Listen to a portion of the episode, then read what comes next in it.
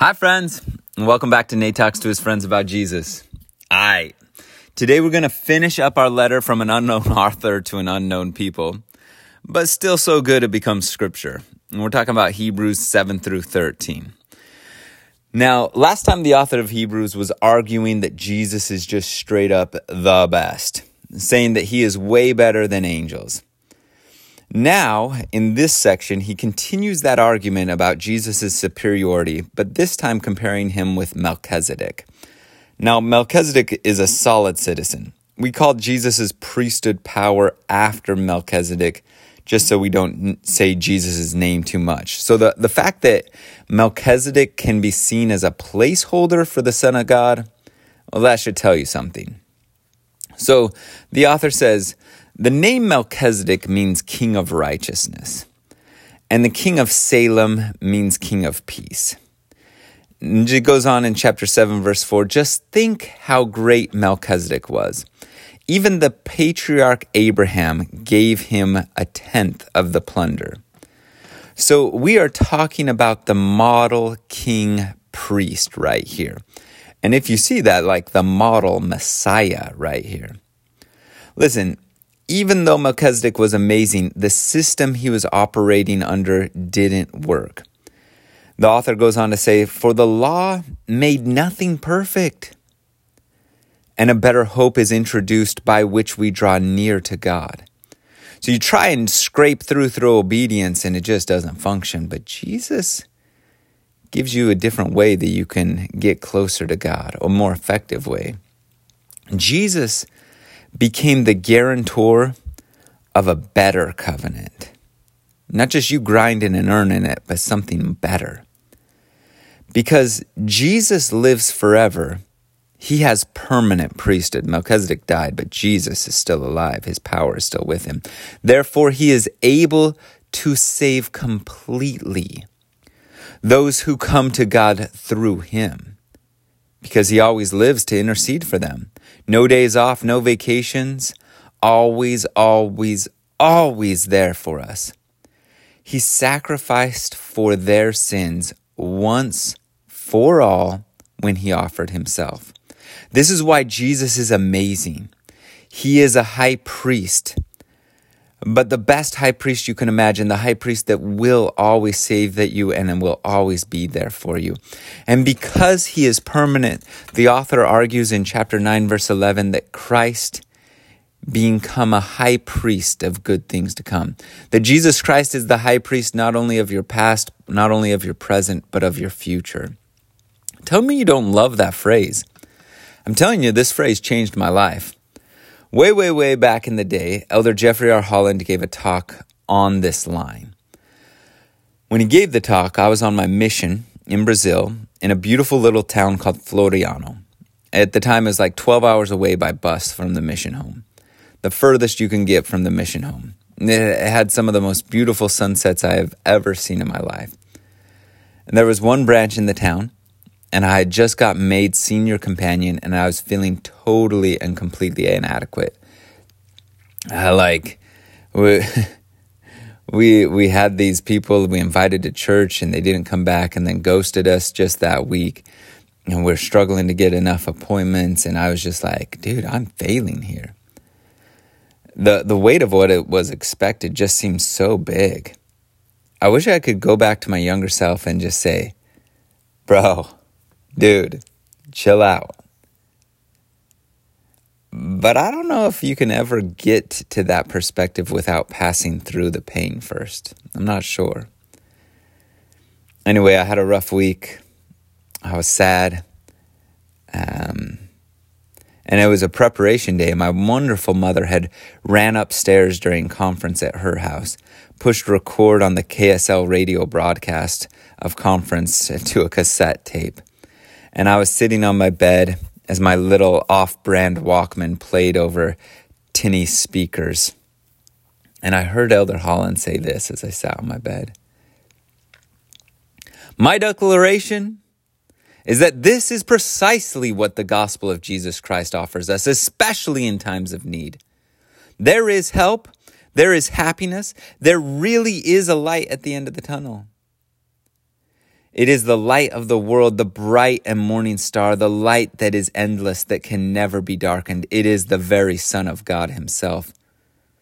Forgive me for a personal conclusion, Elder Holland says, which does not represent the terrible burden so many of you carry, but it is meant to be encouraging. Thirty years ago, last month, a little family set out to cross the United States to attend graduate school. No money, an old car, every earthly possession they owned packed into less than half the space of the smallest U Haul trailer available. Bidding their apprehensive parents farewell, they drove exactly 34 miles up the highway, at which point their beleaguered car erupted. Pulling off the freeway onto a frontage road, the young father surveyed the steam, matched it with his own, then left his trusting wife and two innocent children, the youngest just three months old, to wait in the car while he walked the three miles or so to the southern Utah metropolis of Kanarraville. Population then, I suppose, 65. Some water was secured at the edge of town, and a very kind citizen offered to drive back to the stranded family. The car was attended to and slowly, very slowly driven back to St. George for inspection. The U Haul trailer and all. After more than two hours of checking and rechecking, no immediate problem could be detected. So once again, the journey was begun in exactly the same amount of elapsed time, at exactly the same location on the highway, with exactly the same pyrotechnics from under the hood, the car exploded again. It could not have been 15 feet from the earlier collapse, probably not even 5 feet from it. Obviously, the most precise laws of automotive physics were at work. Now feeling more foolish than angry, the chagrined young father once more left his trusting loved ones and started the long walk for help once again. This man, the, this time the man providing water said, Either you or that fellow who looks just like you ought to get a new radiator for that car. Oh, old man humor. For the second time, that kind neighbor offered a lift back to the same automobile and its anxious little occupants. He didn't know whether to laugh or to cry at the plight of the young family. How far you come?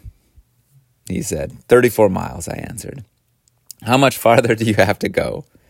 Twenty six hundred miles, I said. Well, you might make that trip, and your wife and those two little kitties might make that trip, but none of you going to make that trip in this car. He proved to be prophetic on all counts. Now, just two weeks ago this weekend, I drove by that exact spot where the freeway turnoff leads to a frontage road, just three miles or so west of Kanarraville, Utah. The same beautiful and loyal wife, my dearest friend and greatest supporter for all these years, was curled up asleep in the seat beside me.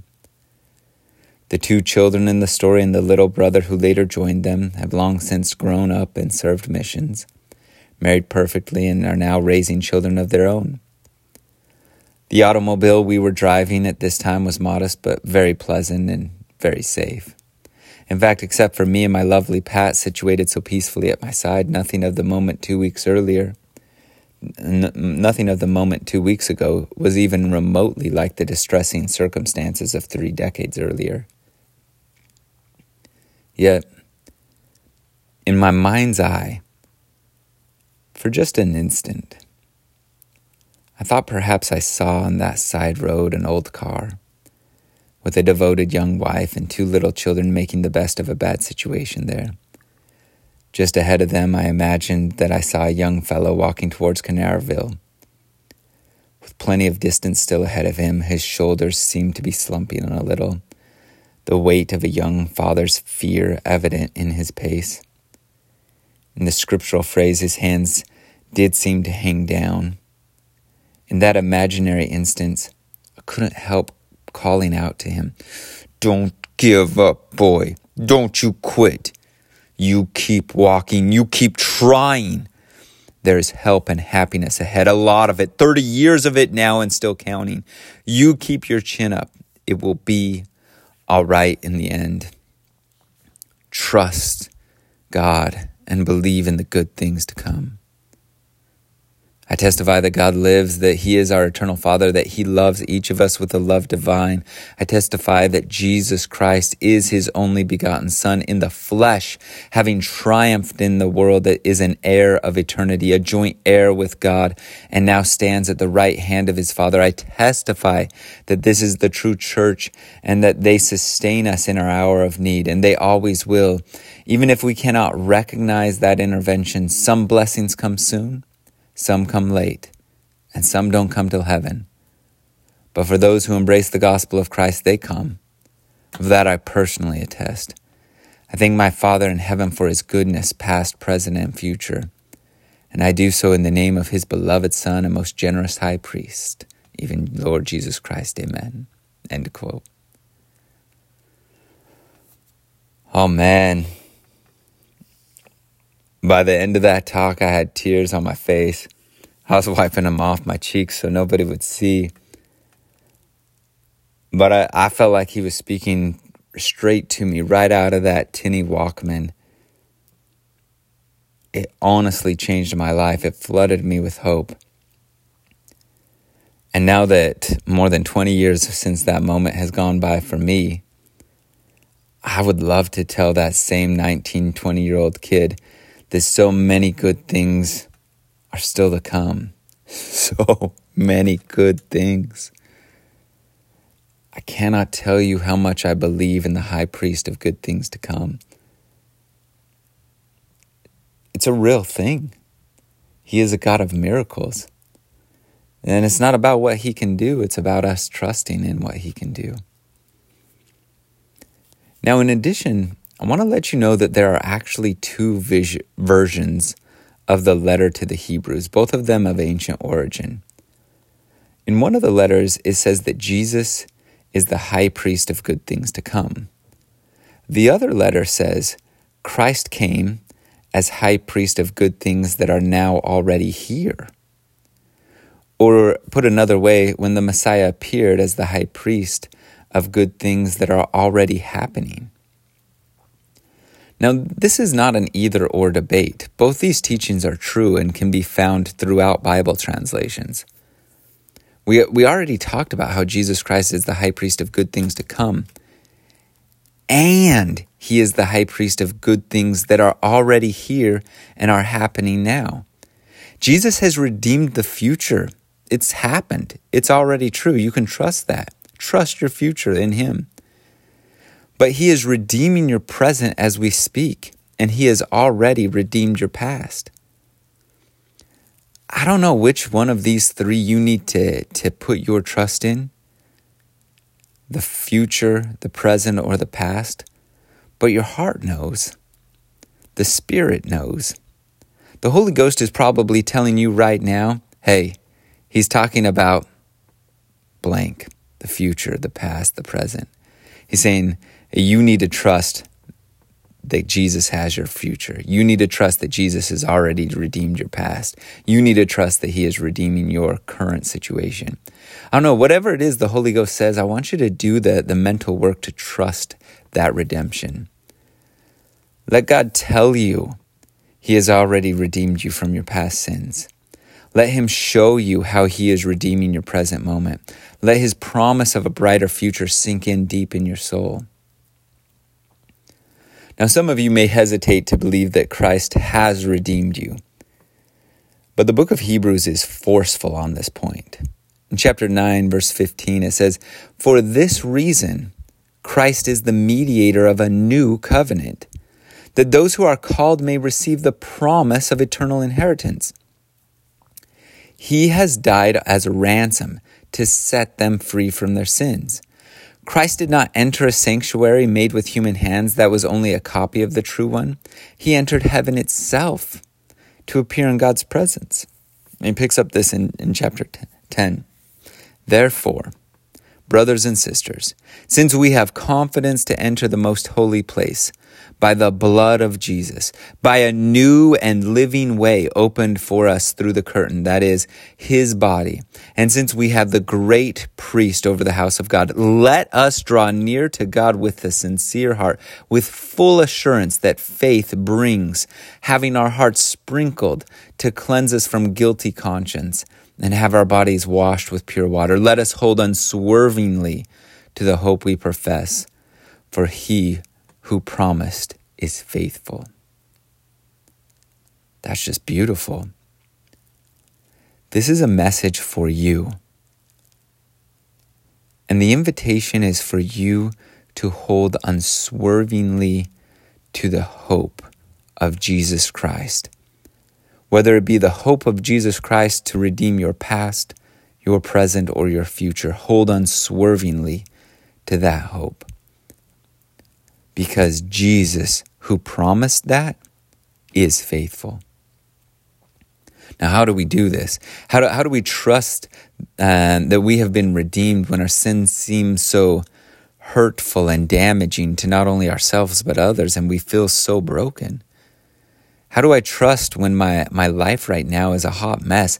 How, how do I trust that my future will be okay when I don't really see a path forward? Well, the author of the book of Hebrews says, Faith or trust is confidence in what we hope for. And it's an assurance about what we do not see yet. In other words, faith is exactly because you can't see it. That's what makes it faith. You trust even though all your evidence points elsewhere. It's an experiment, it's a risk, it's a jump. And spoiler alert, it works. But you've got to send it. This is no halfway attempt. Send it. And when you do, you will know. This action uh, of just jumping into the unknown is what every ancient person you see in Scripture did. They had confidence that Jesus had redeemed them in all their frailties and imperfections, and they went for it and then they had that assurance. We have so many models of this in Hebrews 11. You have by faith, we understand that the universe was formed at God's command. That's interesting. That God's creation operates under his leaps, his trust, right? So that what is seen was not made out of what is visible. More stories. By faith, Abel brought God a better offering. Like just doing what God asks. By faith, Enoch was taken from this life so that he did not experience death. Well, that, that's cool. By faith, Noah built an ark. There was no rain in the sky when he started building a boat on dry land. But by faith, Noah built an ark to save his family. By faith, Abraham went and made his home in the promised land. He was a stranger in a foreign country. He lived in tents, as did Isaac and Jacob, who were heirs to the same promise. They did not receive the land during their lifetime. They sojourned eh, as foreigners, as immigrants in a strange place, trusting God and his promise. By faith, Sarah, who was past childbearing age, was enabled to bear children. By faith, Abraham offered Isaac as a sacrifice. By faith, Isaac blessed Jacob, even though he was the younger son, and Isaac knew it. By faith, Jacob, when he was dying, blessed each of Joseph's sons Again, kind of weird because it's out of the patriarchal order, but he did it trusting the Spirit, trusting God. By faith, Joseph, when his end was near, spoke about the exodus of the Israelites from Egypt and gave instruction for the burial of his bones. Meaning he, he was buried in the promised land, land they still did not own, land that looked to be like no chance that they would ever have, but he still trusted. By faith, Moses' parents hid him up for three months after he was born. By faith, Moses, when he had grown up, refused to be the son of Pharaoh's daughter. By faith, he left Egypt. By faith, he kept the Passover. By faith, he put blood on the door so the destroyer of the firstborn would not touch Israel. By faith, the people of Moses passed through the Red Sea on dry ground. By faith, the walls of Jericho fell because they blew trumpets. Trumpets, man, that's sending it. That's trust. By faith, the prostitute Rahab welcomed spies. No reason to believe that they would take over the city and the great walls, but she trusted. By faith, David and Samuel and the prophets, who through faith conquered kingdoms. Through faith administered justice. Through faith gained what was promised.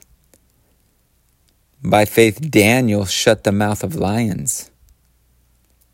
By faith, Shadrach, Meshach, and Abednego quenched the fury of flames. By faith, David and Jonathan's weakness was turned to strength, and they became powerful in battle and routed foreign armies. By faith, women received back their dead, raised to life again.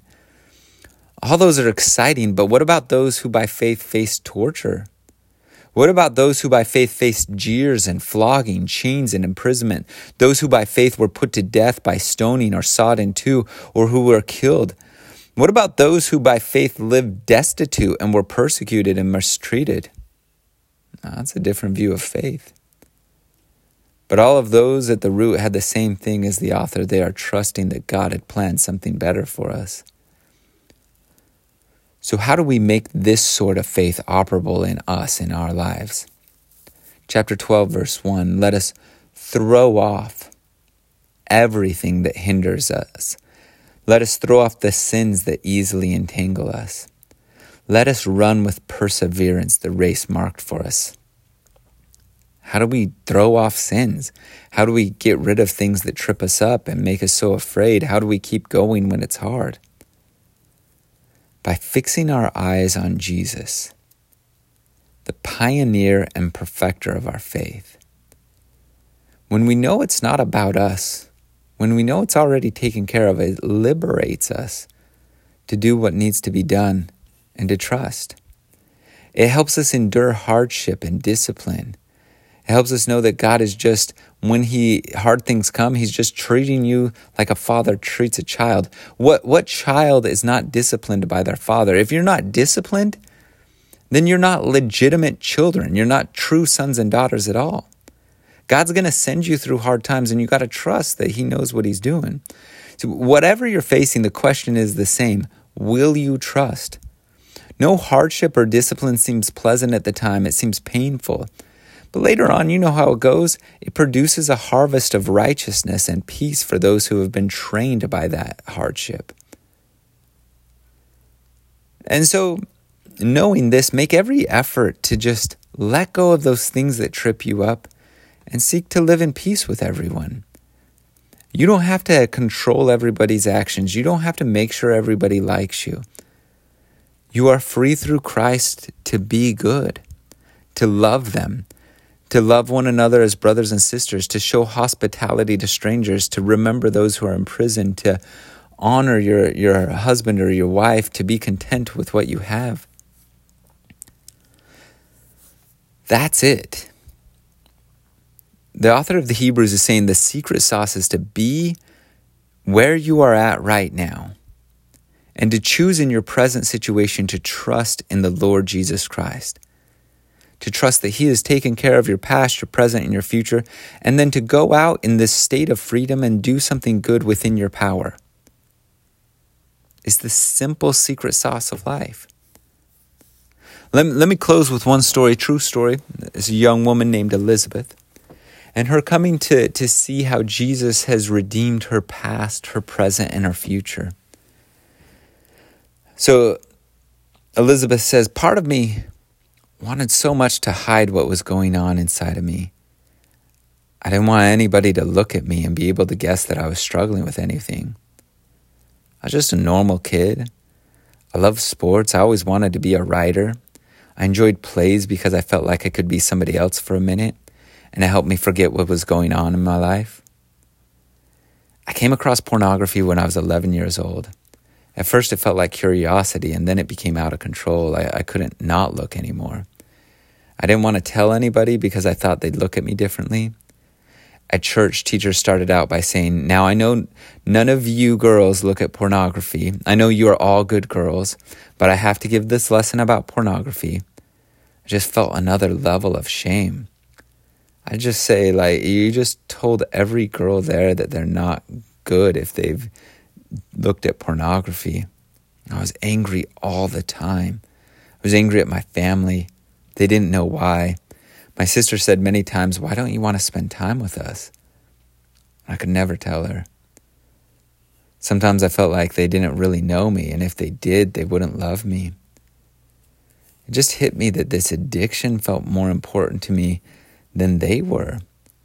So I know I just had to, to stop. I did a lot of research on how I could stop, but it, it was all geared toward men. I didn't know how to make, make it relate to me as a woman. Just made me feel more alone. Am I the only woman struggling with this? I got to a point where I felt like I was hopeless, beyond repair. I remember the first time I knelt in the most sincere prayer where I actually believed that Christ could help me.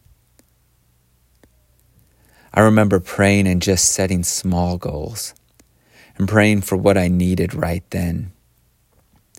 And it was the first time that I felt that God was listening to me and that He was real and He would help me.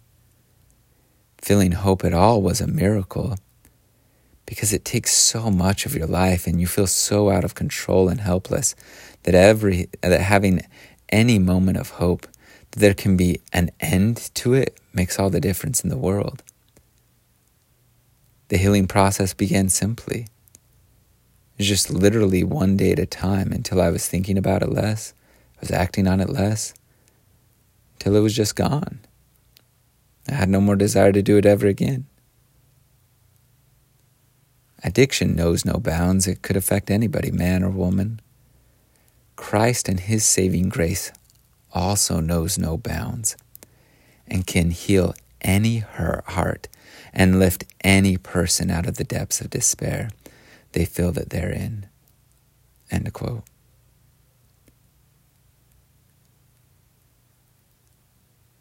Trust in the high priest of good things to come.